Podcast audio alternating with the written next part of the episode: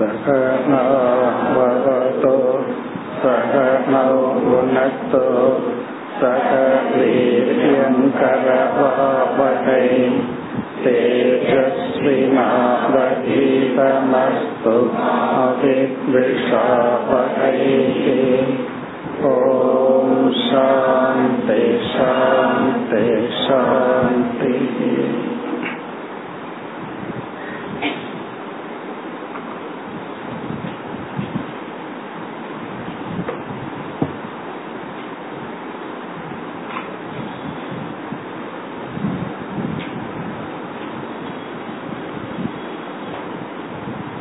இருபத்தி நான்கு அத்தியாயங்கள் கொண்ட உத்தவ கீதையில் நாம் பத்தொன்பது அத்தியாயங்களை நிறைவு செய்துள்ளோம். இருபதாவது அத்தியாயத்திற்கு செல்ல வேண்டும். அடுத்த அத்தியாயத்திற்கு செல்வதற்கு முன் நாம் பார்த்து முடித்த பத்தொன்பதாவது அத்தியாயத்தின் சாராம்சத்தை பார்ப்போம். இந்த அத்தியாயமும் நாம் பார்க்க போகின்ற அத்தியாயமும் பதினெட்டாவது அத்தியாயத்தினுடைய தொடர்ச்சி என்று பார்த்தோம். பிக்ஷு கீதையின் இறுதியில் நம்முடைய சம்சாரத்தை நீக்க வேண்டும் என்றால் மனதிற்கு ஞானமும் மனதிற்கு பலமும் தேவை என்று பார்த்தோம். மன மாற்றமும் மனதிற்கு ஞானமும். இந்த ஞானத்தை தான் இந்த அத்தியாயத்தில் நாம் பார்த்தோம். எந்த ஒரு அறிவை நாம் அடைய வேண்டும். அந்த அறிவுடன் அனுபவங்களை பார்த்தால் அந்த அனுபவங்கள் நமக்கு சம்சாரமாக இருக்காது. இந்த அறிவு இல்லாமல் அனுபவங்களை சந்தித்தால் அது எந்த அனுபவத்தையும் நம்மால் சம்சாரியாக மாற்றிக்கொள்ள முடியும். ஒருவர் நம்மை புகழ்ந்தாலும் கூட சாதாரணமா சந்தோஷமா தான் இருக்கணும். ஆனால் நம்முடைய மனம் என்ன பண்ணும்? அவன் என்னை தவறாக பேசுகின்றான் ஏளனப்படுத்துகின்றான்னு நினைச்சும் துயரப்படலாம். அல்லது ஒருவன் நம்மை திட்டினாலும் அறிவு இருந்தால் எடுக்கிற விதத்தில் எடுத்துக்கொண்டால் அது துயரத்தை கொடுக்காது. அந்த அறிவு தான் இங்கு கூறப்பட்டது. முதல் நான்கு ஸ்லோகங்களில் அறிமுகப்படுத்தினார் அததே சம்பிரவக்ஷாமி சாங்கியம் பூர்வை வினிச்சிதம் ரிஷிகளால் நிச்சயிக்கப்பட்ட ஆத்ம தத்துவத்தை உபதேசிக்க போகின்றேன் என்று ஆரம்பித்து சுருக்கமாக ஆத்ம ஞானத்தை இங்கு கூறினார். பிறகு உபனிஷத்துக்களில் பயன்படுத்துகின்ற அத்தியாரோப அபவாத நியாயத்தை இந்த அத்தியாயத்தில் பகவான் பயன்படுத்தினார். ஐந்திலிருந்து இருபதாவது ஸ்லோகம் வரை அத்தியாரோபம். அத்தியாரோபம் என்பது நாம் அனுபவிக்கின்ற இந்த துவைத பிரபஞ்சம் சிருஷ்டியை ஏற்றுக்கொள்ளுதல். அது மித்தியா பொய் என்று தெரிந்தும் குரு அங்கீகாரம் செய்வது அத்தியாரோபம். ஆனால் சிஷ்யன் இதை சத்தியம் என்று நினைப்பது அத்தியாசம். சிஷ்யனுடைய புத்தியில உலகம் அத்தியாசமாக உள்ளது. குருவினுடைய பார்வையில் அத்தியாரோபமாக உள்ளது. பிறகு இங்குதான் சத்திய மித்யாவினுடைய லட்சணத்தை எல்லாம் அழகா சொன்னார். அப்படி சொல்லி நிறைவு செய்தார். இந்த சிருஷ்டியில சொல்லும் பொழுதே சாங்கிய மதத்தில் சொல்லப்படுகின்ற விதத்தில் சிருஷ்டியை சொல்லி எதற்காக இந்த சிருஷ்டி? ஜீவனுக்கு எந்த விதத்தில் இந்த சிருஷ்டி பயன்படும்? இந்த கருத்துக்களை எல்லாம் கூறினார். பிறகு இருபத்தி ஒன்றிலிருந்து சில ஸ்லோகங்கள் இருபத்தி ஏழு வரை அபவாதம். மிக சுருக்கமாக அபவாதம் செய்தார். இந்த இடத்துல நம்ம பார்த்தோம் நம்ம அபவாதம் செய்யும் பொழுது பஞ்ச கோஷத்திலிருந்து வர வேண்டும். முதல்ல அன்னமய கோஷமான சரீரத்தில் இருக்கிற அபிமானத்தை விடணும். அதோடு அந்த பிரபஞ்சத்தையும் சேர்த்து நாம் நீக்குகின்றோம். இங்க அபவாதம் என்றால் பகவான் செய்தால் எப்படி படைச்சாரோ அதனுடைய தலைகீழான ஆர்டர்ல அப்படியே தனக்குள்ள எடுத்துட்டு வருவார். நாம் வந்து மானசீகமாக செய்கின்றோம். என்ன செய்கின்றோம்னா கடைசியா எதை இருக்குன்னு நினைக்கிறோமோ அதில் இருக்கிற சத்தியத்துவத்தை எடுத்து அதனுடைய காரணத்துல போடுறோம். பிருத்திவி இருக்கு.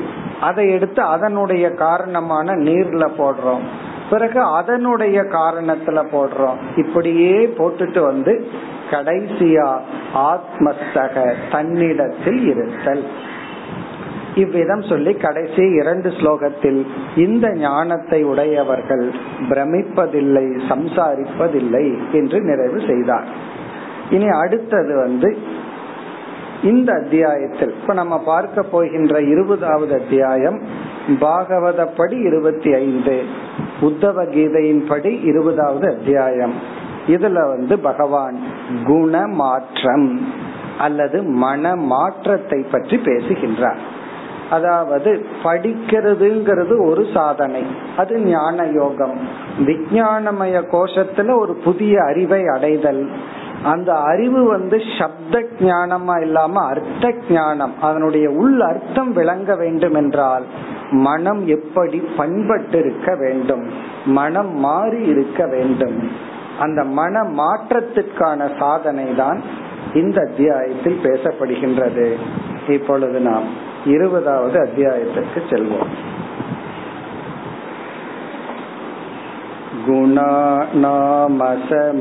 गुणानामसमिश्राणाम्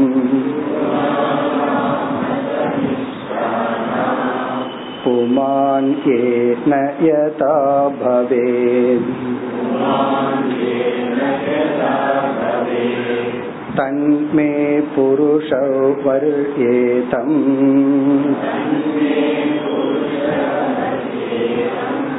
उपधारय संसतः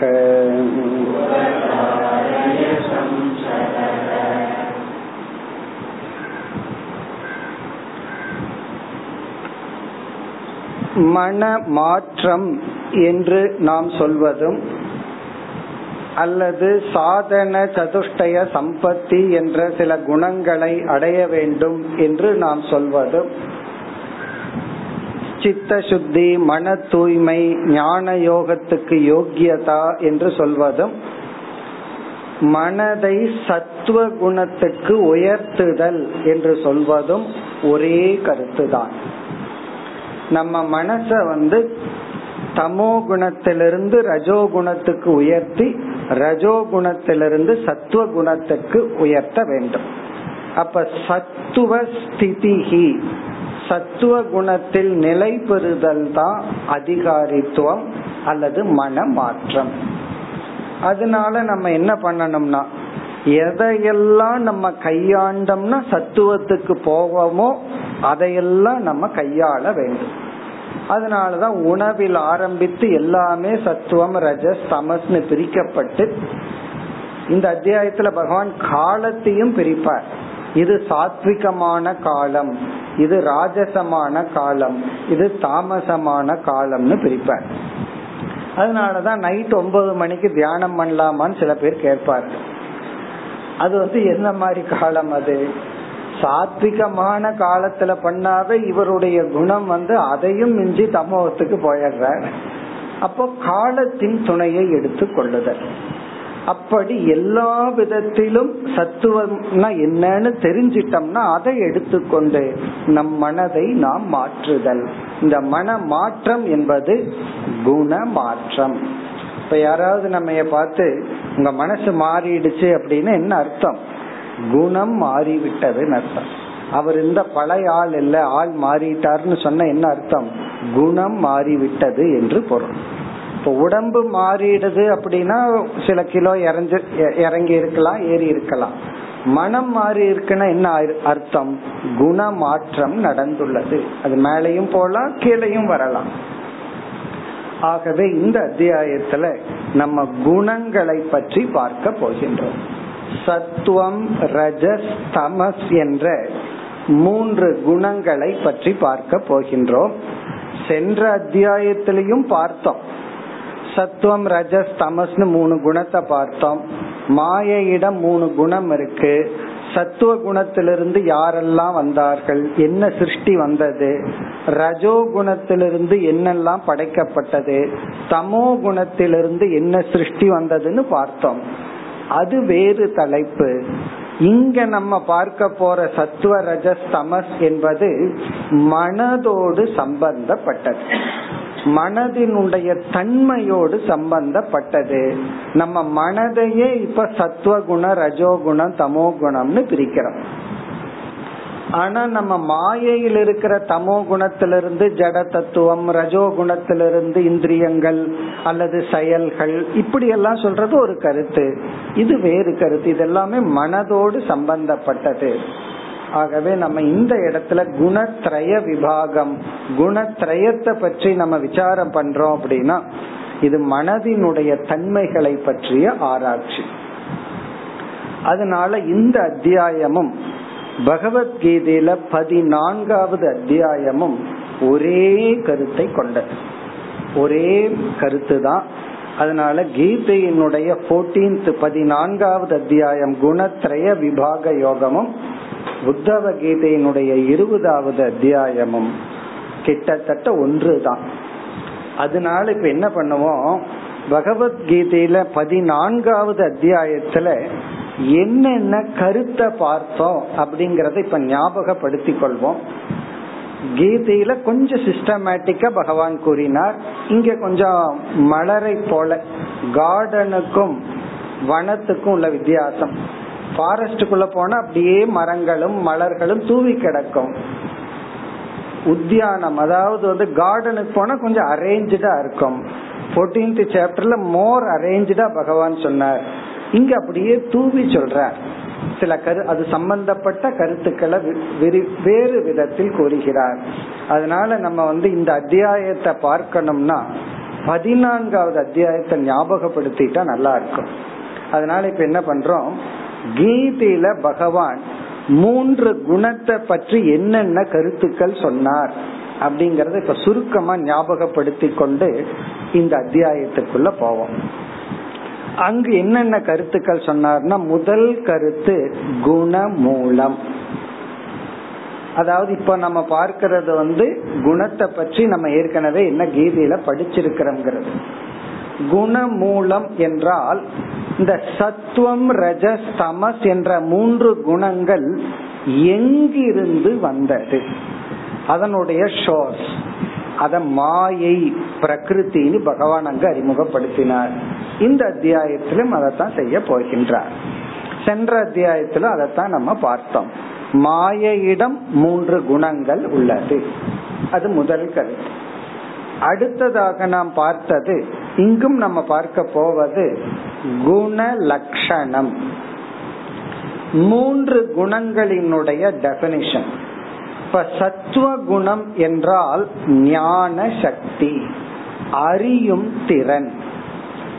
அறியும் திறனை தான் சத்துவம் அப்படின்னு சொல்றோம். ரஜோகுணம் என்றால் கிரியா சக்தி செயல்படும் திறன். பவர் டு ஆக்ட் சத்துவ குணம்ங்கிறது பவர் டு நோ அறிஞ்சு கொள்ற சக்தி இது செயல்படும் சக்தி. சில சமயங்கள்ல நமக்கு வந்து புரிஞ்சுக்கிறதுக்கு மூடே இருக்காது. புஸ்தகத்தை எடுத்து வச்சோம்னா ரொம்ப பெருசா இருந்தா தலையில வச்சு படுத்து தூங்கலான்னு தோணுமே தவிர படிக்கலான்னு தோணாது. அப்ப என்னன்னா அந்த நேரத்துல அறியும் சக்தி இல்ல ரெடியா இல்ல. மூன்றாவது வந்து பவர் டு பி இன்ஆக்டிவ் ஜட சக்தி. செயல்படாத சக்தி ஜட சக்தி. இதுதான் மூன்று குணத்தினுடைய லட்சணம். இந்த மூன்று மனதில் உள்ள தன்மையா பார்க்கணும். சில சமயம் மனம் வந்து அறிவை அடையணுங்கிற வேட்கையுடன் அறியும் சக்தியோட செயல்படுது. சில சமயம் மனது நம்ம வேகமா செயல்படுத்துகிறது. சில சமயம் மனசு வந்து ரொம்ப சோம்பலா பேசாம இருக்க வைக்கிறது அப்ப மனசு நம்ம பேசாம இருக்க வைக்கிறது செயல்பட வைக்கிறது பிறகு வந்து புரிய வைக்கின்றது. இதுதான் குணத்தினுடைய லட்சணமா இங்கும் பார்ப்போம் அங்கும் பார்த்தோம். பிறகு அடுத்ததாக பந்தன பிரகாரக. மூன்றாவதா பார்த்தது பந்தன பிரகாரக. எப்படி ஒவ்வொரு குணமும் நம்மை பந்தப்படுத்துகிறது? சத்துவ குணம் எப்படி பந்தப்படுத்துது? ரஜோ குணம் எப்படிப்பட்ட குணங்களை எல்லாம் நமக்குள்ள உருவாக்கி நம்ம பந்தப்படுத்துது? தமோ குணம் எப்படிப்பட்ட தன்மைகளை நமக்குள் உருவாக்கி நம்மை பந்தப்படுத்துகிறது? பந்தன பிரகாரம். அதெல்லாம் நம்ம இங்க பார்க்க போறோம். இதெல்லாம் அப்படியே ஞாபகப்படுத்தினோம்னா அப்படியே அலர்ட் பண்ற மாதிரி புத்திய உடனே இந்த அத்தியாயத்துக்குள்ள போனோம்னா நமக்கு புரிஞ்சிடும். பிறகு நான்காவது கருத்து குண ஆதிக்கியம் அதையும் இந்த அத்தியாயத்துல மூன்று ஸ்லோகங்கள்ல பகவான் தெளிவா சொல்ல போற குண ஆதிக்கியம் அதாவது இது வந்து இந்த அத்தியாயத்தை முடிச்சிட்டு சம்மரி பாக்கிறதுக்கு முன்னாடியே பாக்குற சம்மரின்னு எடுத்துக்கலாம். முதல்லயே பாத்துறோம் இதெல்லாம் பார்க்க போறோம். குண ஆதிக்கியம் என்றால் மூன்று குணங்கள் நமக்குள்ள இருந்தாலும் எந்த நேரத்துல எந்த குணம் வெற்றி அடைகிறதோ அந்த குணத்தின் தன்மையின் அடிப்படையில செயல்படுவோம். மீதி ரெண்டு குணம் அந்த அந்த நேரத்துல தோத்துருக்கும் அவ்வளவுதான். அந்த நேரத்துல செயல்படாது. பிறகு அது எப்ப வெற்றி அடையுதோ அப்பதான் அந்த குணத்தின் தன்மையை நமக்கு கிடைக்கும். அந்த தன்மையின்படி செயல்படுவோம். இப்ப சத்துவம் ரஜஸ் தமஸ் மூணு குணமும் நமக்கு இருக்கு. ஆனா எந்த நேரத்துல சத்துவ குணம் வெற்றி அடையுதோ அப்போ சத்துவ குணத்தினுடைய தன்மை வெளிப்பட்டு நம்ம அப்படி பிஹேவ் பண்ணுவோம். அப்படி நாம பிஹேவ் பண்ணணும்னா அந்த நேரத்துல அந்த காலகட்டத்துல சத்துவ குணம் ரஜசையும் தமசையும் வென்று இருக்க வேண்டும். எப்பொழுது ரஜோகுணம் வெற்றி அடையுதோ அப்பொழுதுதான் அதனுடைய தூண்டுதலினால் செயல்படுவோம். அப்ப சத்துவ குணமும் தமோ குணமும் அடங்கி இருக்க வேண்டும். அப்ப குண ஆதிக்கியம் அப்படின்னா ஒரு குணம் தன்னுடைய காரியத்தை நம்ம இடத்துல காட்டணும்னா அது மற்ற இரண்டு குணங்களையும் வென்றிருக்க வேண்டும். ஒரு குணம் மீதி இரண்டையும் வென்றால்தான் அது தன்னுடைய ஆதிக்கியத்தை காட்ட முடியும். பிறகு ஐந்தாவதான கருத்து குணலிங்கம். லிங்கம்னா அடையாளம். இப்ப நான் எந்த குணத்தின் தூண்டுதலில் இருக்கின்றேன்னு எப்படி கண்டுகொள்ளுதல்? கண்டு கொண்டாத்தானே நம்ம வந்து அந்த குணத்துல இப்ப நான் இருக்கேன் இந்த குணத்துக்கு நான் போகணும்னு முடிவு செய்ய முடியும். அப்ப அடையாளங்கள் அறிகுறிகள். லிங்கம்னா அடையாளம் அல்லது அறிகுறிகள். என்ன அறிகுறி? இந்த இதெல்லாம் அறிகுறி. உனக்கு இதெல்லாம் இருந்துச்சுன்னா நீ இந்த குணத்துல இருக்கிற. இப்ப நம்ம டாக்டர் கிட்ட போய் நம்ம பேசுறது எல்லாம் அவர் பொறுமையா கேக்குறார். அது என்னன்னா லிங்கம். நம்ம அறிகுறிகளை சொல்லிட்டு இருக்கோம் டாக்டர் இப்படி இருக்கு அப்படி இருக்கு அதை வச்சுட்டு அவர் டயக்னோஸ் பண்றார். உனக்கு இதுதான் நோய். இல்ல நம்ம கிட்ட கேட்பார் உனக்கு இந்த அறிகுறி இருக்கா? இந்த எக்ஸ்பிரஷன் இருக்கா? அதே போல குணலிங்கம். அதையும் இந்த இடத்துல பகவான் சொல்ற அடுத்தது வந்து இகலோக கதி அல்லது பலன்.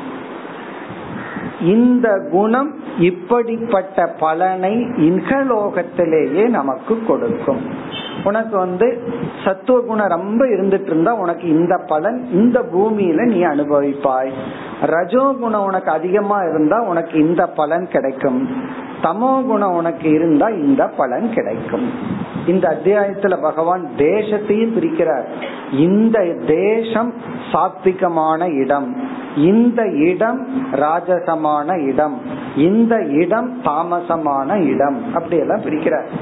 கிளப்பை எல்லாம் சொல்ற சூதாடுற இடம் எல்லாம் ஒண்ணு இருக்கு. அது வந்து இந்த மாதிரி இடம் தேவாலயம் இருக்கு அது இந்த இடம் அப்படின்னு எல்லாம் இடத்தை பிரிக்கிற அப்படி வந்து உன்னுடைய குணம் உன்னை இந்த இடத்துல வச்சிருக்கும். இப்படிப்பட்ட பலனை கொடுக்கும். அடுத்தது ஏழாவது பரலோக கதிகி. இறந்ததற்கு பிறகு சத்துவ குணம் என்ன பலனை கொடுக்கும்? ரஜோ குணம் என்ன பலனை கொடுக்கும்? தமோ குணம் என்ன பலனை கொடுக்கும்? நீ சத்துவ குணத்திலேயே இருந்து இறந்திருந்தால் உனக்கு என்ன பலன் கிடைக்கும்? இறந்ததுக்கு பிறகு. அது பரலோக கதி. எட்டாவது கருத்து குண அத்தியக. குணத்தை தாண்டுதல். எப்படி தமோ குணத்திலிருந்து சத்துவ குணத்துக்கு வர்றது? எப்படி ரஜோகுணத்தின் வழியா? தமஸ்ல இருந்து ரஜத்துக்கு எப்படி வர்றது? ரஜோகுணத்திலிருந்து சத்துவத்துக்கு எப்படி வர்றது? பிறகு சத்துவ குணத்திலிருந்து குணாதீதன். எல்லா குணத்தையும் கடத்தல் எப்படி? குணத்தை கடக்கும் மார்க்கம். குண அத்தியக பிறகு ஒன்பதாவது கடைசி தலைப்பு. குணாதீத லட்சணம் கடைசியா பகவான் சொன்னார். அர்ஜுனன் கேட்டான் குணங்களை எல்லாம் கடந்தவனுடைய லட்சணம் எப்படி இருக்கும்? பிரகாசம் ச பிரவருத்தின்னு சில ஸ்லோகங்கள்ல குணங்களை கடந்தவனுடைய லட்சணத்தை பகவான் கூறினார். அதுக்குள்ளேயே மூணு தலைப்பு வச்சார். குணாதீத லட்சணம் குணாதீத ஆச்சாரக குணாதீத உபாயம். அப்படி எல்லாம் வச்சு பதினான்காவது அத்தியாயத்துல சிஸ்டமேட்டிக்கா இந்த ஒன்பது தலைப்புகள்ல குணத்தை பத்தி பகவான் விசாரம் பண்ணார். இந்த அத்தியாயத்துல ஆல்மோஸ்ட் இந்த எல்லா தலைப்பு இதுல வருது. நம்ம பார்த்த எல்லா தலைப்புகளும் மாறி மாறி பகவான் இந்த முழு அத்தியாயத்தில் வைத்துள்ளார். இங்க ஒரு பாணியில பகவான் விளக்கிறார். அங்க ஒரு ஆங்கிள் பகவான் விளக்கினார். இப்ப இந்த ஒரு பேக்ரவுண்டுடன் நம்ம வந்து இந்த அத்தியாயத்திற்குள் செல்லலாம். இப்ப முதல் ஸ்லோகத்துல இன்ட்ரோடக்ஷன் கொடுக்கிறார். அதாவது அறிமுகப்படுத்துறார். எப்படி அறிமுகப்படுத்துறார்? என்றால் ஒவ்வொரு குணங்கள் ஒருவனுக்கு எப்படிப்பட்ட குணம் அவனை எப்படி வச்சிருக்க போகுதுன்னு நான் சொல்ல போறேன். இந்த முதல் ஸ்லோகம் வந்து இந்த அத்தியாயத்திற்கே ஒரு இன்ட்ரோடக்ஷன் அல்லது பிரதிஜா பிரதிஜான்னா நான் இப்ப என்ன செய்ய போறேன் அப்படின்னு பகவான் சொல்றார். குணானாம் குணானாம். சத்துவம் ரஜஸ் தமஸ் என்ற மூன்று குணங்களினுடைய அசமிஸ்ராணாம் அசமிஸ்ராணாம் என்றால் மிஸ்ரம் அப்படின்னா கலத்தல் கலந்துறது. அசமிஸ்ரம் அப்படின்னா கலந்து விடாமல் இருத்தல். அசமிஸ்ராணம்னா சத்துவம் ரஜஸ் தமஸ் என்ற மூன்று குணங்கள் தனித்தனியாக. இப்ப வந்து ஒருவனுடைய மனம் தூய்மையான சத்துவத்தில் இருக்கும் பொழுது தூய்மையான ரஜோகுணத்தில் இருக்கும் பொழுது தூய்மையான ரஜோகுணத்தினுடைய ஆதிக்கம் அதிகமாக இருக்கும் பொழுது தமோ குணத்தினுடைய ஆதிக்கம் அதிகமாக இருக்கும் பொழுது தனித்தனியாக அந்தந்த குணங்கள் இருக்கும் பொழுது புமான் ஒரு மனிதன் ஏன யதா பவேத். ஏன குணேன யதா ஆச்சரதி. எந்த குணத்தின் தூண்டுதலால் எப்படி அவன் தன்னை நடத்தி கொள்கின்றான் என்ற விஷயத்தை நான் உனக்கு கூற போகின்றேன். எதா பவேத்னா அவன் எப்படி ஆவான்? அவன் எப்படி இருப்பான்? ஏன ஏன குணேன. எந்த குணத்தின் தூண்டுதலால்? அந்த இடத்துல வந்து அந்த குண ஆதிக்கியம்னு பார்த்தோம். குண ஆதிக்கியம்னா ஒரு குணம் மேல வந்து அதனுடைய காரியத்தை காட்டணும்னா அந்த நேரத்துல அந்த குணம் மற்ற இரண்டு குணங்களையும் தனக்கு கீழே வச்சிருக்கணும். அப்படி கீழே வச்சிருந்தா தான் அந்த குணம் அந்த குணத்தினுடைய காரியத்தை காட்ட முடியும். அப்படி எந்த குணத்தின் தூண்டுதலால் இவன் எந்த விதத்தில் இருக்கின்றான் என்பது தன்மே புருஷ வர்ய இதம் உபதாரய சம்சதக. தது மே உபதாரய. அந்த இந்த தத்துவத்தை என்னிடமிருந்து நீ கேள். நான் உனக்கு விளக்க போகின்றேன். உபதாரையன தெளிவாக உனக்கு உணர்த்த போகின்றேன். தது அந்த தத்துவத்தை நான் உனக்கு கூற போகின்றேன். புருஷ வரியன்னு சொல்லி பகவான் உத்தவரை அழைக்கின்றார். சிறந்த மனிதனாக இருக்கின்ற உத்தவா உனக்கு நான் கூற போகின்றேன்.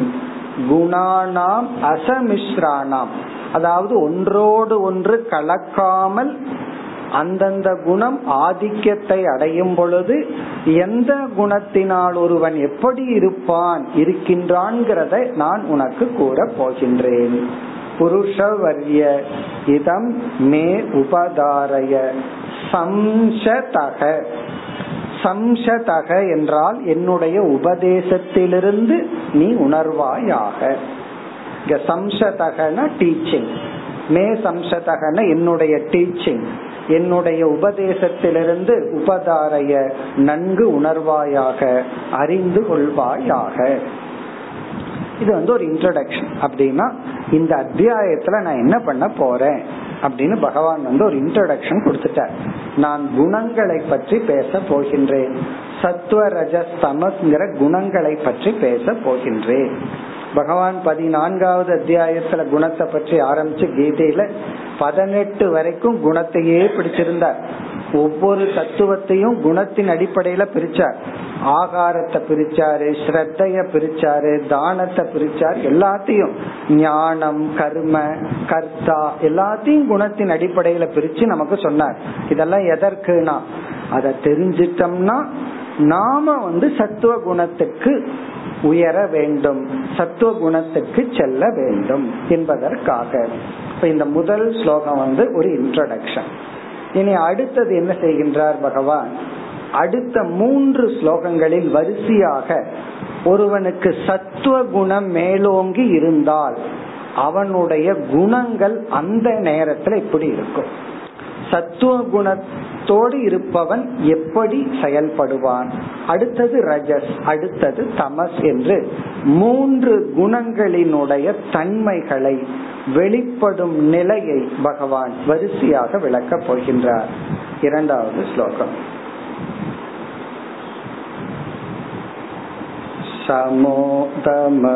समोदमस्तितिक्षेक्षा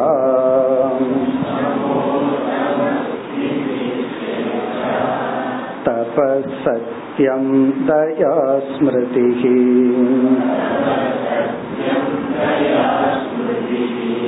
तुष्टिस्त्यागो स्पृहा श्रद्धा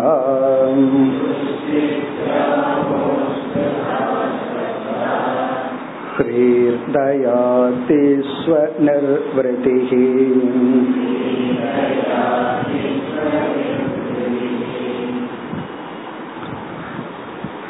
இந்த ஸ்லோகத்தில் சுத்த சத்துவம் தூய்மையான சத்துவ குணம் எந்த சூழ்நிலையில் எந்த காலத்தில் நம்முடைய மனதில் மேலோங்கி இருக்கின்றதோ அப்பொழுது இங்கு சொல்லப்பட்டுள்ள குணங்கள் தன்மைகள் மனதில் இருக்கும். இந்த தன்மைகள் எல்லாம் நம்ம மனசுக்கு எப்ப வரும்? இந்த தன்மையுடன் நம்ம எப்பொழுது இருப்போம் என்றால் எப்பொழுது சத்துவ குணம் மேலோங்கி உள்ளதோ? அந்த நேரத்துல இந்த சத்துவ குணம் வந்து ரஜோ குணத்தையும் தமோ குணத்தையும் வென்றிருக்க வேண்டும். இப்படி சத்துவ குணம் ஆதிக்கத்தை அடையும் பொழுது தூய்மையான சத்துவ குணம் இருக்கும் பொழுது நமக்கு இப்படிப்பட்ட மனநிலை குணங்கள் தன்மைகள் இருக்கும். பிறகு பகவான் சொல்லுவார் இது அப்படியே தலைகீழா. இதெல்லாம் எப்ப இருக்கோ அப்ப நீ உனக்கு சத்துவ குணம் வந்துடுச்சுன்னு அர்த்தம்னு சொல்லுவார். ரெண்டும் ஒண்ணுதான். சத்துவ குணம் இருக்கும் பொழுது இதெல்லாம் உனக்கு இருக்கும். இதெல்லாம் தான் பிறகு வந்து லிங்கமா சொல்லுவார். இதெல்லாம் தான் அடையாளமா சொல்லுவார். இதெல்லாம் உனக்கு எப்ப இருக்கிறத நீ ஃபீல் பண்றையோ அப்போ நீ வந்து சத்துவ குணத்தில் இருப்பதாக புரிந்து கொள். என்னென்ன குணங்கள்? இப்ப நமக்கு சத்துவ குணம் வந்துட்டா இப்படிப்பட்ட தன்மைகள் நம்ம மனசுல இருக்கும். அல்லது சத்துவ குணத்தினுடைய வெளிப்பாடு இவைகள். என்னென்ன? ஒவ்வொன்றா பார்ப்போம். ஃபர்ஸ்ட் வந்து சமக சமக இதெல்லாமே நமக்கு தெரிந்த சொற்கள் தான் நம்ம பல முறை படிச்சிருக்கிறோம். சமக சமக என்ன லட்சணம்? தத்துவ போதத்துல எல்லாம் பார்த்திருக்கோம். மனோ நிகிரகன்னு பார்த்திருக்கோம். இந்த இடத்துல சமக என்றால் மன அமைதி. மன அமைதி. அதாவது சாதன சதுஷ்டய சம்பத்தில சமகங்கிற இடத்துல இந்தந்த விதத்துல நீ முயற்சி செய்து அந்தந்த தன்மையை அடையணும்னு நம்ம பார்த்திருக்கோம். அதாவது மனதை கட்டுப்படுத்துகின்ற சாதனையையும் சமகன்னு சொல்றோம். அந்த சாதனைய பின்பற்றி மனச அமைதியா வச்சிருக்கிறமே பலன் அதையும் சமக சாந்தகன்னு சொல்றோம். சாந்தோ தாந்தோ உபரதி திதிக்ஷுகுன்னு சொல்லி சாந்தக என்றால் சமங்கிற சாதனைய பின்பற்றி மன அடக்கத்தை பின்பற்றி மன அமைதியை அடைந்தவன். இங்க சமகன்னு சொன்னா மன அமைதி. சஞ்சலம் இல்லாத தன்மை. அதாவது வந்து இங்க மன அமைதின்னு சொன்னா இந்த மனதுக்கு அமைதியின்மை எப்பொழுது வரும் அப்படின்னா உண்மையிலேயே நம்ம சுத்தி ரொம்ப பேர் இருந்தா ரொம்ப நம்ம டிஸ்ட்ராக்ட் பண்றதுக்கு ஆள் இருந்தா அது ஒரு விதத்துல மனசு அமைதியை கெடும். ஆனா அதை விட மனசு ரொம்ப அமைதியின்மையில எப்ப வரும்னா ஒருத்தர் ரூம்ல பூட்டி வச்சுட்டு வாங்க. கிளாஸ் முடிஞ்சு வந்து திறந்து விடுற அப்படின்னு சொல்லி பூட்டி வச்சுட்டு வாங்க. அவரை வீட்டுல ஃப்ரீயா விட்டுட்டு வாங்க. எப்ப அவர் மன ரொம்ப சஞ்சலப்பட்டிருக்கும்னா அவர் லாக் பண்ணி இருக்கும் போதுதான் காரணம் என்னன்னா மனசு ரொம்ப எப்பொழுது சஞ்சலப்படும் என்றால் மனம் எப்பொழுது நம்முடைய சித்தத்தோடு அபிமானம் வச்சு பழைய அனுபவங்களை நினைச்சிட்டு இருக்கோ அப்பதான் அதிக சஞ்சலப்படும். இவரை நீங்க ரூம்ல லாக் பண்ண உடனே அவருக்கு மனசுக்கு போறதுக்கு ஆளே இல்லை. எங்கேயுமே போக முடியல. உடனே சித்தத்துக்கு மெமரிக்கு போயிருது. யாரையெல்லாம் நான் திட்டுன யாரெல்லாம் என்ன திட்டுனாங்க அவங்கள எல்லாம் நினைச்சு இது திட்டிட்டு இருக்கோம். கோவப்பட்டு இருக்கோம் காரணம் என்ன? இந்த சமக அப்படின்னு இந்த இடத்துல சொன்னோம்னா எவ்வளவு அனுபவங்கள் நமக்குள்ள இருந்தாலும் தேவையில்லாத அந்த அனுபவங்களுக்குள்ள போய் மனம் தன்னை துயரப்படுத்தி கொள்ளாத தன்மை. அது அவ்வளவு சுலபமா இருக்கிறது இல்ல வயசாக ஆக மெமரி வந்து அதிகமாயிட்டே இருக்கு. பகவான் எத்தனை டிபி கெப்பாசிட்டியோட படைச்சாரோ தெரியல. டிபினா நோய் அல்ல. கம்ப்யூட்டர்ல சொல்ற டிபி அதாவது இருப்பிடம் எவ்வளவு தூர ஸ்பேஸ் படைச்சிருக்காருன்னு தெரியல. அதெல்லாம் வயசாக ஆக ஃபுல் ஆயிடுது கம்ப்ளீட்டா ஃபுல்லாகி என்ன ஆகுதுன்னா மெமரிஸ் வந்து அப்படியே வழியுது. மைண்ட் என்ன பண்ணதுன்னா நேரம் கிடைக்கும் போதெல்லாம் தேவையில்லாததை எடுத்துட்டு சஞ்சலப்பட்டு கொண்டுள்ளது. அப்படி எல்லாம் இல்லாம எந்த பழைய அனுபவங்களும் நம்மை தொந்தரவு பண்ணாம எதிர்காலத்தை குறித்த ஒரு ஆன்சைட்டி என்ன ஆக போகுமோ அப்படிங்கிற ஒரு பயமும் இல்லாமல் மனம் நிகழ்காலத்தில் எப்பொழுது அமைதியாக இருக்கிறதோ அந்த நிலையை சமக. அது எப்பொழுதுனா சத்துவ குணம் மேலோங்கி இருக்கும் பொழுது மனம் அமைதியாக இருக்கும். பிறகு அடுத்தது தமக. இதுவும் நமக்கு தெரிஞ்சதுதான். தமக என்றால் இந்திரியங்களை சஞ்சலப்படுத்துகின்ற பொருள்கள் நம்மை சுற்றி இருக்கும் பொழுது இந்திரியங்கள் அமைதியாக இருத்தல். அது தமக. அதாவது இந்திரியங்களை வந்து அட்ராக்ட் பண்ற பொருள்கள் நம்ம சுற்றி இருக்கணும். அப்போ நம்ம வந்து இந்திரியங்கள் அமைதியாக இருந்தால் அது தமக. இந்த வடையினுடைய வாசனை மூக்குக்குள்ள போகணும். பேசாம இருக்கணும். கிச்சனுக்குள்ள நம்ம போகாம இருக்கணும். சில பேர் வந்து ஒரு மணிக்கு முன்னாடியே சாப்பிட வேண்டியதெல்லாம் சாப்பிட்டுருவாங்க. டேஸ்ட் பாக்குறங்கிற பேர்ல. ஒவ்வொன்னா போய் போய் எடுத்து எடுத்து சாப்பிட்டு வந்தார் காரணம் என்ன? அந்த வாசனை இருக்கு. அதுக்கு அவ்வளவு சக்தி இருக்கு. இப்ப தமகன்னு சொன்னா இந்திரியங்களை அட்ராக்ட் பண்றதுக்கான சூழ்நிலைகள் இருக்கணும். அப்படி இருக்கும் பொழுதும் புலன்கள் அமைதியாக இருத்தல். புராண கதையில எல்லாம் படிக்கிறோம்ல இந்த எண்ணெய் கிண்ணம்ங்கிற கதை பல முறை பா சொல்லி இருக்கிறோம் ஒரு ஜனகருக்கு வந்து ஜனகருடைய மகன் சுகருக்கு தான் வச்ச போட்டி அதாவது ராஜ்ய ஒரு அரண்மனையில எண்ணெய் கிண்ணத்தை நிறைய வச்சுட்டு அந்த அரண்மனையை சுத்தி வரணும். எண்ணெயில் இருக்கிற அந்த கிண்ணத்தில் இருக்கிற எண்ணெய் கீழே விழுகாம. அப்படின்னு என்ன அர்த்தம்னா அங்க நடக்கிற அந்த ஆரவாரங்கள் அவருடைய மைண்டை டிஸ்ட்ராக்ட் பண்ணக்கூடாது. அந்த எண்ணெய் கிண்ணத்திலேயே கவனமா இருக்கணுங்கிற கதையெல்லாம் எதை குறிக்குதுன்னா தமக. சுற்றிலும் நமக்கு வந்து டிஸ்ட்ராக்ட் பண்றதுக்கான மனிதர்கள் சூழ்நிலைகள் இன்பத்தை கொடுக்கின்ற பொருள் இருந்தும் புலன்கள் அமைதியாக இருத்தல் அந்த சக்தி இல்லைன்னா தான் நம்ம என்ன பண்றோம்? அந்த இடத்தை விட்டே விலகி இருக்கிறோம் அப்ப தமகங்கிறதுக்கு ஒரு பொருள் வந்து அந்த இடத்தை விட்டே விலகி இருத்தல். இனி ஒண்ணு அந்த சூழ்நிலையிலும் மனதை புலன்களை அமைதியாக வைத்திருத்தல். அப்படி புலன்கள் இருந்தால் நமக்கு சத்துவ குணம் மேலோங்கி இருக்கு அத கடைசியில சொல்ல போற பிறகு அடுத்தது சமக தமக திதிக்ஷா. திதிக்ஷா. துயரம் கஷ்டம் என்கின்ற ஒரு அனுபவம் வரும் பொழுது நமக்கு வந்து பெயின் கஷ்டங்கிற ஒரு அனுபவம் வரும் பொழுது அதை நீக்குவதற்கான முயற்சியை செய்து முடித்ததற்கு பிறகு. ஒரு கஷ்டம்னு வந்தா நம்மளுடைய இயற்கையான அட்டம் என்னவா இருக்கணும்? அதை நீக்கிறதுக்கான முயற்சியில ஈடுபடுவோம். அது அந்த நேரத்துல யாருகிட்டயும் பர்மிஷன் எல்லாம் கேட்க மாட்டோம். அது இயற்கையா நடக்கும். கிளாஸே கேட்டுட்டு இருக்கிறோம் ஒரு கொசு வந்து கையில் உட்காருதுன்னு வைப்பேன் யார்கிட்டயாவது பர்மிஷன் கேட்டுட்டு அதை துரத்துவோம். அல்லது அதுக்கு மரண தண்டனை கொடுப்போம். ஒரே ஒரு அடி அவ்வளவுதான் நேச்சுரலா நடந்துருது. அப்போ நேச்சுரலா என்ன பண்றோம்? அந்த கஷ்டத்தை தீக்கிற முயற்சிய பண்றோம். ஆனா சில சமயங்கள்ல அந்த முயற்சிக்கு பிறகும் அந்த கஷ்டம் கொஞ்ச நேரம் தொடரும். அந்த நேரத்தில் சத்துவ குணம் நமக்கு இருந்தால் இந்த குணம் நமக்கு மேலோங்கி இருக்கும்.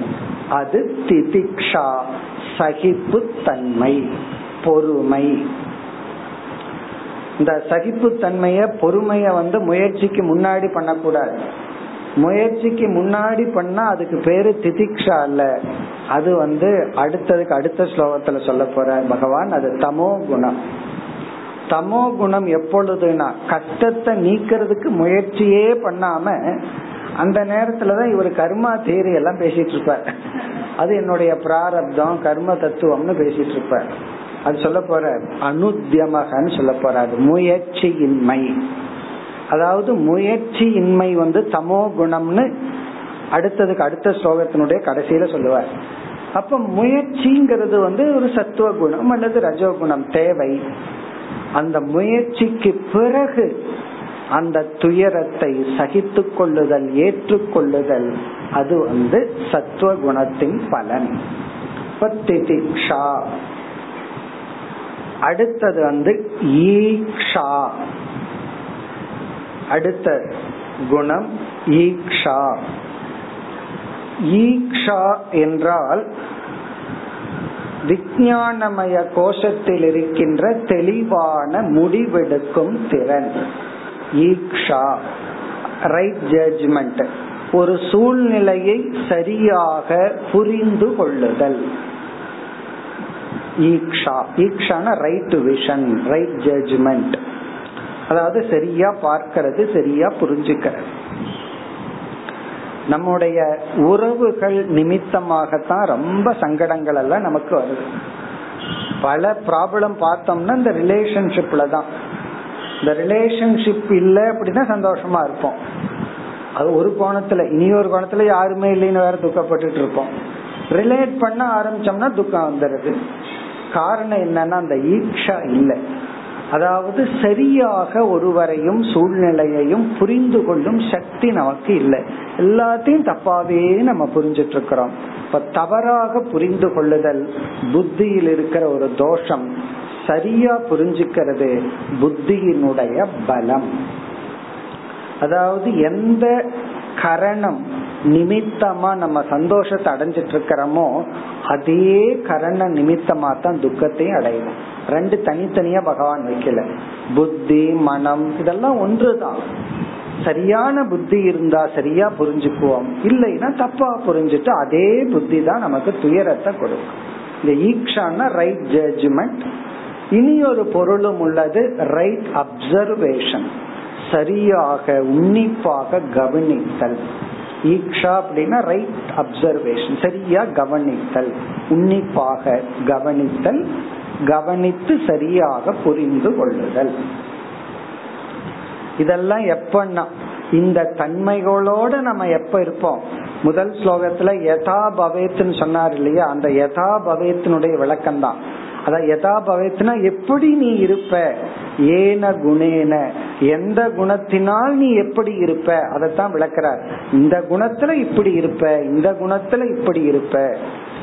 இப்படி இருக்கிறது என்னன்னா சத்துவ குணம் இருந்தா இப்படி இருப்பாய். அது அஞ்சு நிமிஷம் ஆகலாம் அரை மணி நேரம் ஆகலாம் எவ்வளவு நேரம் ஆகலாம். அந்த குணம் இருக்கிற வரைக்கும் நீ இப்படி இருப்பாய். அடுத்த சொல் தபக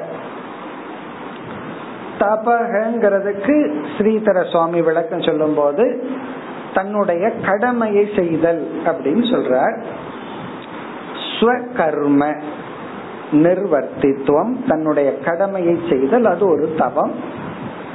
அதாவது நமக்கு சத்துவ குணம் இருக்கும் பொழுது நம்ம டியூட்டிய ஒழுங்கா செய்வோம் கடமைய செய்வோம். சத்துவ குணம் இல்லைன்னா நமக்கு கடமைய செய்ய மாட்டோம் அது ஒரு பொருள். இனி ஒரு பொருள் தபக என்பது நாம் செய்கின்ற அனைத்து விதமான சாதனைகள். நம்ம வந்து சத்துவ குணத்துக்கு உயர்த்தி கொள்ள அல்லது சத்துவத்திலிருந்து குணாதீதனாக என்னென்ன சாதனைகள் எல்லாம் செய்யறோமோ அனைத்து சாதனைக்கும் பொதுவான ஒரு சொல் தபக. தபகன உருமாற்றுதல். நம்ம மாற்றி அமைக்க என்னையே நான் மாற்றி அமைக்க நான் என்னென்னலாம் செய்யறனோ அதெல்லாமே தவந்தான். இது எப்ப செய்ய முடியும்னா சத்துவ குணம் இருந்தா தான் செய்ய முடியும். இப்ப சத்துவ குணத்தில் இருக்கும் பொழுது நம்மை நாம் மாற்றி அமைப்போம். அடுத்தது சத்தியம். சத்தியம் நமக்கு தெரிஞ்சதுதான். சத்தியம்னா இந்த இடத்துல நமக்கு தெரிஞ்சது வாய்மை உண்மை பேசுதல். அதாவது சத்துவ குணத்துல இருந்தா தான் நமக்கு உண்மைய பேசுறதுக்கான தைரியமே வரும். அல்லது உண்மைய பேசலாங்கிற எண்ணமே வரும். சில பேர்த்துக்கு நேச்சுரலா விட்டா போய் தான் வரும். கஷ்டப்பட்டு ஓகே நம்ம உண்மை பேசணும். அப்படின்னு கஷ்டப்பட்டு தனக்குள்ள ஒரு ஆட்டோ சஜஷன் கொடுத்து உண்மை பேசணும். அது உங்ககிட்ட மட்டும். அப்படின்னு வேற சொல்லிடுவான் நான் உங்ககிட்ட மட்டும் உண்மையை சொல்றேன்னு பத்து பேர்த்திட்ட சொல்றது. பிறகு மனசுல நம்ம நினைச்சுக்கணும் எங்கிட்ட மட்டும் இப்ப மட்டுமா இல்ல எப்பொழுதுமா? அதே வேற யோசிச்சுக்கணும். இப்ப மட்டும்தான் உண்மை பேசுறீங்களா? இல்ல எப்ப ஆகுதா? சத்தியம். எப்ப நமக்கு உண்மைய பேசுகின்ற திறன் வருகின்றதோ தைரியம் வருதோ அது அப்ப நம்ம சத்துவத்தில் இருக்கிறோம். அதாவது இப்ப எப்படி புரிஞ்சுக்கணும்? எப்பொழுது நமக்கு உண்மைய பேசலாங்கிற எண்ணம் வருதோ பேச முடிகிறதோ அப்பொழுது சத்துவத்தில் இருக்கிறோம். அப்ப சத்துவ குணம் நம்மை சத்தியவானாக வைத்திருக்கும். அதுதான் அர்த்தம். சத்துவ குணம் இருந்தா நம்ம சத்துவ சத்தியவானா இருப்போம் உண்மையை பேசுவோம். நம்ம வந்து வேல்யூல படிச்சுட்டோம் உண்மைனா என்னங்கிற சந்தேகம் எல்லாம் நமக்கு வரக்கூடாது. உண்மைங்கிறது அப்படியே பேசுறது மறைக்கிறது மாற்றி பேசுறது இதெல்லாம் நம்ம படிச்சுட்டோம். அடுத்தது தயா. தயாங்கிறதுக்கு இந்த இடத்தில் மற்றவர்கள் துயரப்படும் பொழுது நம்ம மனதில் வர வேண்டிய உணர்வு. நாம துயரப்படும் பொழுது என்ன உணர்வு வரணும்னா தயை வரக்கூடாது. வந்ததுன்னா ஐயோ பாவம்னு நம்மை பார்த்தே நம்ம சொல்லிட்டு இருக்கோம் நாம துயரப்படும் பொழுது திதிக்ஷா. சகிப்பு தன்மையும் பொறுமையும் வரணும். மற்றவங்க துயரப்படும் பொழுது நம்ம இதை அட்வைஸ் பண்ண பொறுத்துக்கோ அப்படின்னு சொல்லுவோம். தலைகீழா சொல்லுவோம். மற்றவங்க துயரப்படும் போது நீ பொறுத்துக்க வேண்டியது தானே அப்படின்னு சொல்லுவோம். அதுவும் கோபமா பொறுமை இல்லாம சொல்லுவோம். பொறுத்துக்க வேண்டியது தானே எதுக்கு வாழ்வாள்னு கத்துற சொல்லுவோம். கோவப்பட்டு அவருக்கு கஷ்டம் அவர் ஏதோ புலம்பிட்டு இருப்பாரு. அதை நம்ம பொறுத்துக்க முடியாம சொல்லிட்டு இருப்போம். என்னென்ன? பொறுத்துக்கோ. ஆனால் நமக்கு கஷ்டம் வந்தா திதிக்ஷா மற்றவங்களுக்கு கஷ்டம் வரும் பொழுது நம்ம மனசுல தயை வர வேண்டும். அதுதான் சாத்விகமான மனம். சாத்விகமான மனம்னா என்ன? யாராவது கஷ்டப்பட்டா நேச்சுரலா நம்ம மனசுல கருணை அன்பு. இந்த தயை தான் அவருக்கு உதவி செய்கின்ற செயலில் நம்மை தோன்றும் தயை வரலினா அப்புறம் எப்படி நம்ம உதவி பண்ணுவோம்? அவனுக்கு அப்படித்தான் வேணும்னு சொல்லிட்டு இருந்தான்னு வச்சுக்கோ. சில பேர் அப்படித்தான் அவன் செஞ்சா அனுபவிக்கிறான். இது வேற. கர்மா தீரி எல்லாம் அங்க கொண்டு வந்து அவன் பாவத்தை அவன் அனுபவிக்கிறான். அந்த இடத்துல எல்லாம் அதை சொல்ல சொல்லக்கூடாது. அதை அப்படி சிந்திக்கவும் கூடாது. அதாவது வந்து தயை கருணை பிறகு அடுத்தது ஸ்மிருதிஹி. ஸ்மிருதிஹி அப்படின்னு சொன்னா ஒரு செயல்படுவதற்கு முன் விளைவை நினைத்து பழைய அனுபவங்களை எல்லாம் நினைச்சு பார்த்து செயல்பட வேண்டும். அதாவது முன்பின் ஆலோசனை செய்து செயல்படுதல். இங்க ஸ்மிருதினா ரிமம்பரன்ஸ் இங்க சொன்னா அனுபவத்தை நினைச்சு பார்க்கணும். நினைச்சு பார்த்து அந்த அனுபவத்தின் அடிப்படையில செயல்படணும். அதுக்கு சாஸ்திரத்திலே உதாரணம் சொல்லப்பட்டிருக்கு. மாடும் கூட அதை பண்ணது. நீங்க வந்து புல்ல கொண்டு போனீங்கன்னா ஒரு நம்ம பக்கத்துல ஒடியாரும் தடியை எடுத்துட்டு போனீங்கன்னா ஓடி போயிரும். ஏன் ஓடி போகுதுன்னா? அதுவும் யோசிச்சு பாக்குது இதுக்கு முன்னாடி தடியோட ஒருத்தன் வந்தான். எனக்கு என்ன கிடைச்சது? அது யோசிச்சு பாக்குதான் அதுவும் கூட தர்க்கம். லாஜிக்கா யோசிச்சு பாக்குது பிறகு வந்து புல்லோட ஒருத்தன் வந்தா எனக்கு என்ன கிடைக்குது? இப்ப புல்லோட வந்தா வயிற்றுக்கு உணவு கிடைக்குது. தடியோட வந்தா அடி கிடைக்குது. அப்போ ஒருத்தன் தடியோட வந்தா அவன் பக்கத்துல போக கூடாது அதுவும் கூட அதை யோசிச்சு பார்த்துதான் ஓடும். தண்டபாணி அப்படின்னு சங்கரர் கூட இந்த உதாரணத்தை சொல்லுவார். தண்டபாணி ஒருத்த வந்தான்னா அந்த தண்டத்தை பார்த்து அது பயந்துட்டு போகுது. அப்படின்னு என்ன? முன் பின் நடந்த அனுபவங்களை மனசுல வச்சுட்டு அதிலிருந்து ஒரு அறிவை அடைந்து செயல்படுதல். அதனாலதான் சில சமயங்கள்ல வந்து நமக்கு பாபம் அதிகமா இருந்தா அந்த ஸ்மிருதி போயிரும் அப்படின்னு சொல்ற ஏன்னா உனக்கு இதுவரைக்கும் அந்த அனுபவம் எல்லாம் அந்த அறிவு பழைய ஞானம் அனுபவ ஞானம் எல்லாம் உனக்கு அறிவை கொடுக்காது. வினாச காலே விபரீத புத்தி. நீ எவ்வளவு அறிவு அடைஞ்சு வச்சிருந்தாலும் நீ பாவம் பண்ணியிருந்தா அந்த நேரத்துல உனக்கு ஸ்மிருதி வராது. கர்ணனுக்கு மறந்து போனது போல அந்த நேரத்துல உனக்கு வராது. இப்ப ஸ்மிருதி அப்படின்னு சொன்னா சத்துவ குணத்தில் நாம் இருந்தால் நாம வந்து எவ்வளவு அனுபவங்களை சேகரிச்சு வச்சோமோ அந்த அனுபவங்கள் பலனை கொடுக்கும்.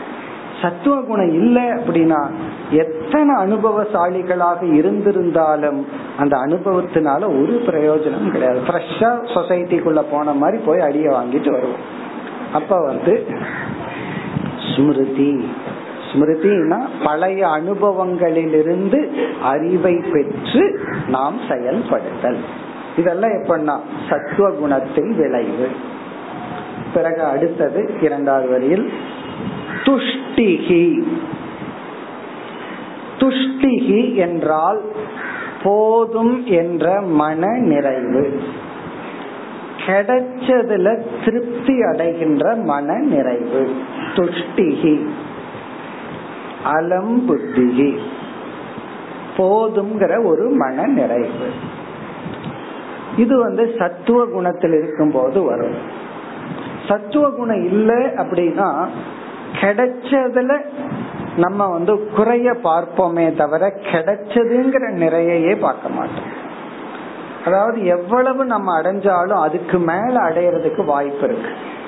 இந்த சாப்பாட்டு விஷயத்திலேயே ஒருவர் எவ்வளவு சந்தோஷமா எவ்வளவு டேஸ்டா சாப்பிட முடியுமோ அவ்வளவு கிடைச்சிடுதுன்னு வச்சுக்கோமே. அவரும் எப்படி துக்கப்படலாம் தெரியுமோ? நாளைக்கு இதே போல கிடைக்குமா? சிலர் ஒருவர் அப்படித்தான் நல்லா சாப்பிட்டு வயிற்றுல இடம் இல்லைன்னு துக்கப்பட்ட அப்போ என்னதான் சந்தோஷமா அந்த நேரத்துல கிடைச்சாலும் நம்மால் துயரப்பட முடியும். சத்துவம் இல்லை என்றால். சத்துவ குணம் இருந்தா கிடைச்சதுல சந்தோஷப்படலாம். அது துஷ்டிகி துஷ்டிகி என்றால் கிடைப்பதில் திருப்தி. அடுத்த சொல் தியாக அடுத்தது தியாக தியாகம் நமக்கு தெரிஞ்ச சொல்லுதான். தியாகம் என்றால் நாம் எதை மதிக்கின்றோமோ நம்ம மனதுல எந்த பொருளுக்கு வேல்யூ இருக்கோ அதை மற்றவர்களுக்காக விட்டு கொடுத்தல் பகிர்ந்து கொடுத்தல். நாம மதிக்காதத கொடுத்தோம்னா அந்த இடத்துல தியாகம் கிடையாது. அப்ப அந்த தியாகத்துல வந்து இந்த சாஸ் மாதிரி ஸ்வீட் அண்ட் ஹாட் மாதிரி அங்க வந்து சந்தோஷமும் இருக்கணும் லாஸும் இருக்கணும். ரெண்டு உணர்வு கலந்து இருக்கணும் அதாவது நான் எதை நேசிச்சனோ நான் எதை விரும்புறனோ எது எனக்கு பிரயோஜனப்படுமோ அந்த பொருளை எடுத்து நான் கொடுக்கறேன். அப்ப அந்த இடத்துல ஒரு லாஸ மைண்ட் ஃபீல் பண்ணணும். ஒரு இழப்பையும் ஃபீல் பண்ணா தான் அங்க தியாகம். அதே சமயத்துல நான் கொடுத்தேங்கிற சந்தோஷத்தையும் அது ஃபீல் பண்ணணும். அப்ப இந்த தியாகத்துலதான் இன்பமும் துன்பமும் கலந்த ஒரு ருசி இருக்குமே. அப்படித்தானே நம்ம சாப்பாட்டுலயும் டேஸ்ட்லயும் இருக்கு. அதாவது காரமும் இனிப்பும் கலந்தல்ல டேஸ்ட் பண்றோம் அது ஒரு தனி டேஸ்ட் இல்லையா? அந்த டேஸ்ட் வந்து தியாகத்துல இருக்கு. அந்த ஒரு சுவை தியாகத்தில் இருக்கு. அதுதான் தியாகம். இது சாதாரண பொருள். அது எப்ப செய்ய முடியும்னா சத்துவ குணம் மேலோங்கி இருந்தா தான் தியாகம் பண்ண முடியும். ஆனா ஸ்ரீதர சுவாமி இந்த இடத்துல விளக்கம் சொல்லும் போது ஒரு புது அர்த்தம் கொடுக்கிறார். இது வரைக்கும் பார்க்காத பொருள். தியாகத்துக்கு அவர் கொடுக்கிற அர்த்தம் வந்து செலவு செய்யற சக்தின்னு சொல்றார். வியசீலதா வியம் அப்படின்னா ஸ்பெண்ட் பண்றது. பணத்தை ஸ்பெண்ட் பண்றது. சீலதானா பவர் பவர் டு ஸ்பெண்ட் அப்படின்னு சொல்லி சொல்றாரு. இதுவும் ஒரு நல்ல வேல்யூ தான். சில பேர் காசை சம்பாரிச்சு வச்சுட்டு அப்படியே சேர்த்து வச்சுட்டே போவார்கள். ஸ்பெண்ட் பண்றதுக்கு மனசே இருக்க தனக்காகட்டும் மற்றவங்களுக்கு ஆகட்டும். செலவு பண்ணணும்னா அவ்வளவு ஒரு வேதனை. சேர்த்து வைக்கணும்னா அவ்வளவு ஒரு சந்தோஷம். அதாவது சேர்த்து வைக்கிறதே ஒரு வேல்யூ தான். சேமித்தல்ங்கிறது சத்துவ குணம். ஆனா சேமிக்கிறதுக்காகத்தான் நான் சம்பாதிக்கிறேன். செலவே பண்ண மாட்டேன் அப்படின்னா அப்புறம் அது தவறு. கொஞ்சம் ரிலாக்ஸ்டா ஸ்பெண்ட் பண்ணணும். சில பேர்த்துக்கு அது வந்து அந்த குடுக்கறதுக்கே மனசு வராது. பொருளை கையில வாங்கி வச்சாச்சு. இப்படி கொடுத்து கொடுத்து வாங்க நீட்டி நீட்டி எடுத்துக்கிறது. கடைசியில சரி பரவாயில்ல அப்படின்னு கொடுக்கறது. ஏதோ பாவம். அதுக்கு மேல பொருளை டிஸ்கவுண்டோட வாங்கி வச்சிருப்பாரு. அதனாலதான் ஆடி மாசம் அவ்வளவு கூட்டம். காரணம் என்ன? டிஸ்கவுண்ட்ல கிடைக்குது. அடுத்த மாசம் போனா குறைவா? அதிக பணம் கொடுக்கணும். அப்படி மைண்ட் டு ஸ்பெண்ட் அந்த பணத்தை கொடுக்கிற மனநிலை. அதத்தான் தியாகம்னு சொல்ற அதாவது ஒரு மனநிலை பணத்தை வந்து கொடுத்தல்.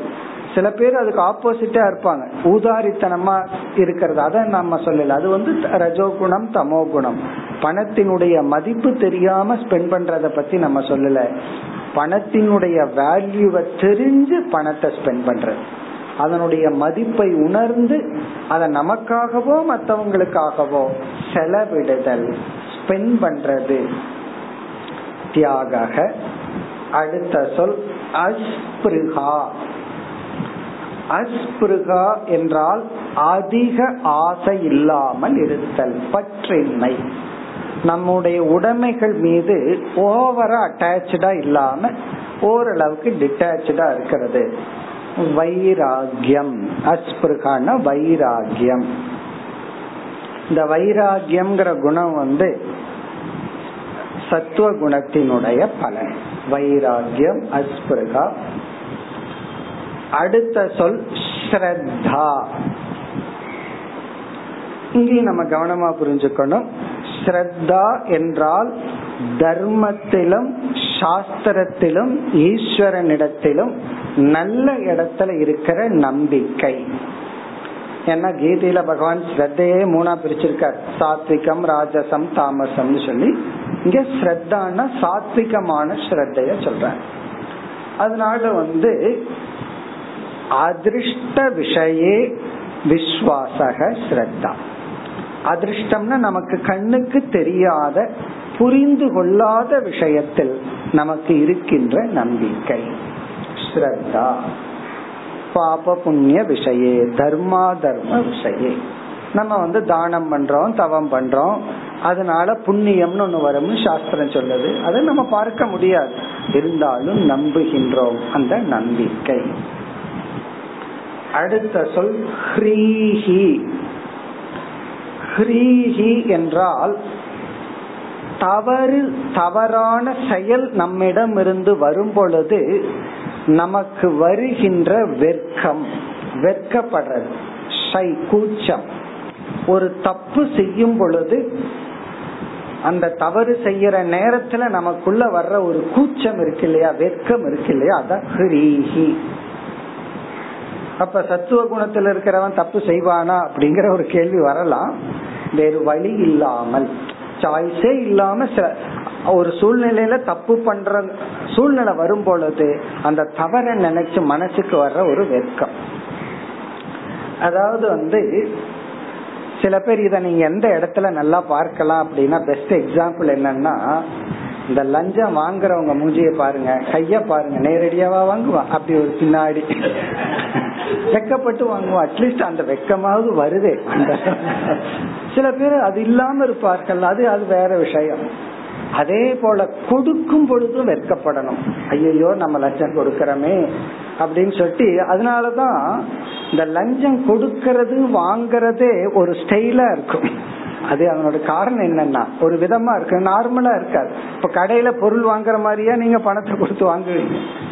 அது ஒரு மாதிரியா கொடுப்பீங்க ஒரு மாதிரியா வாங்குவார்ல அதுதான். மாதிரியா கொடுக்கறது ஒரு மாதிரியா வாங்குறது.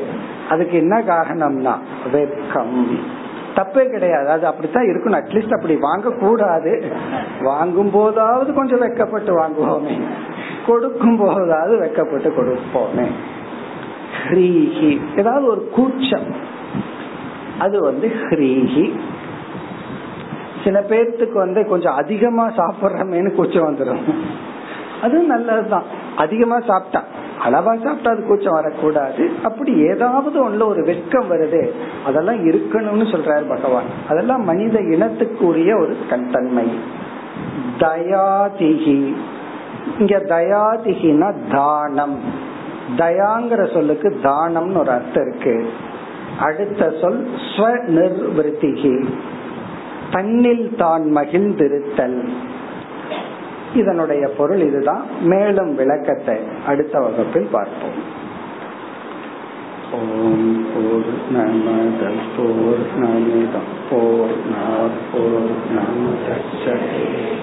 நமிதம் போர் போர் நமதே பூர்ணய பூர்ணமாதாய பூர்ணமேவாசிஷ்யதே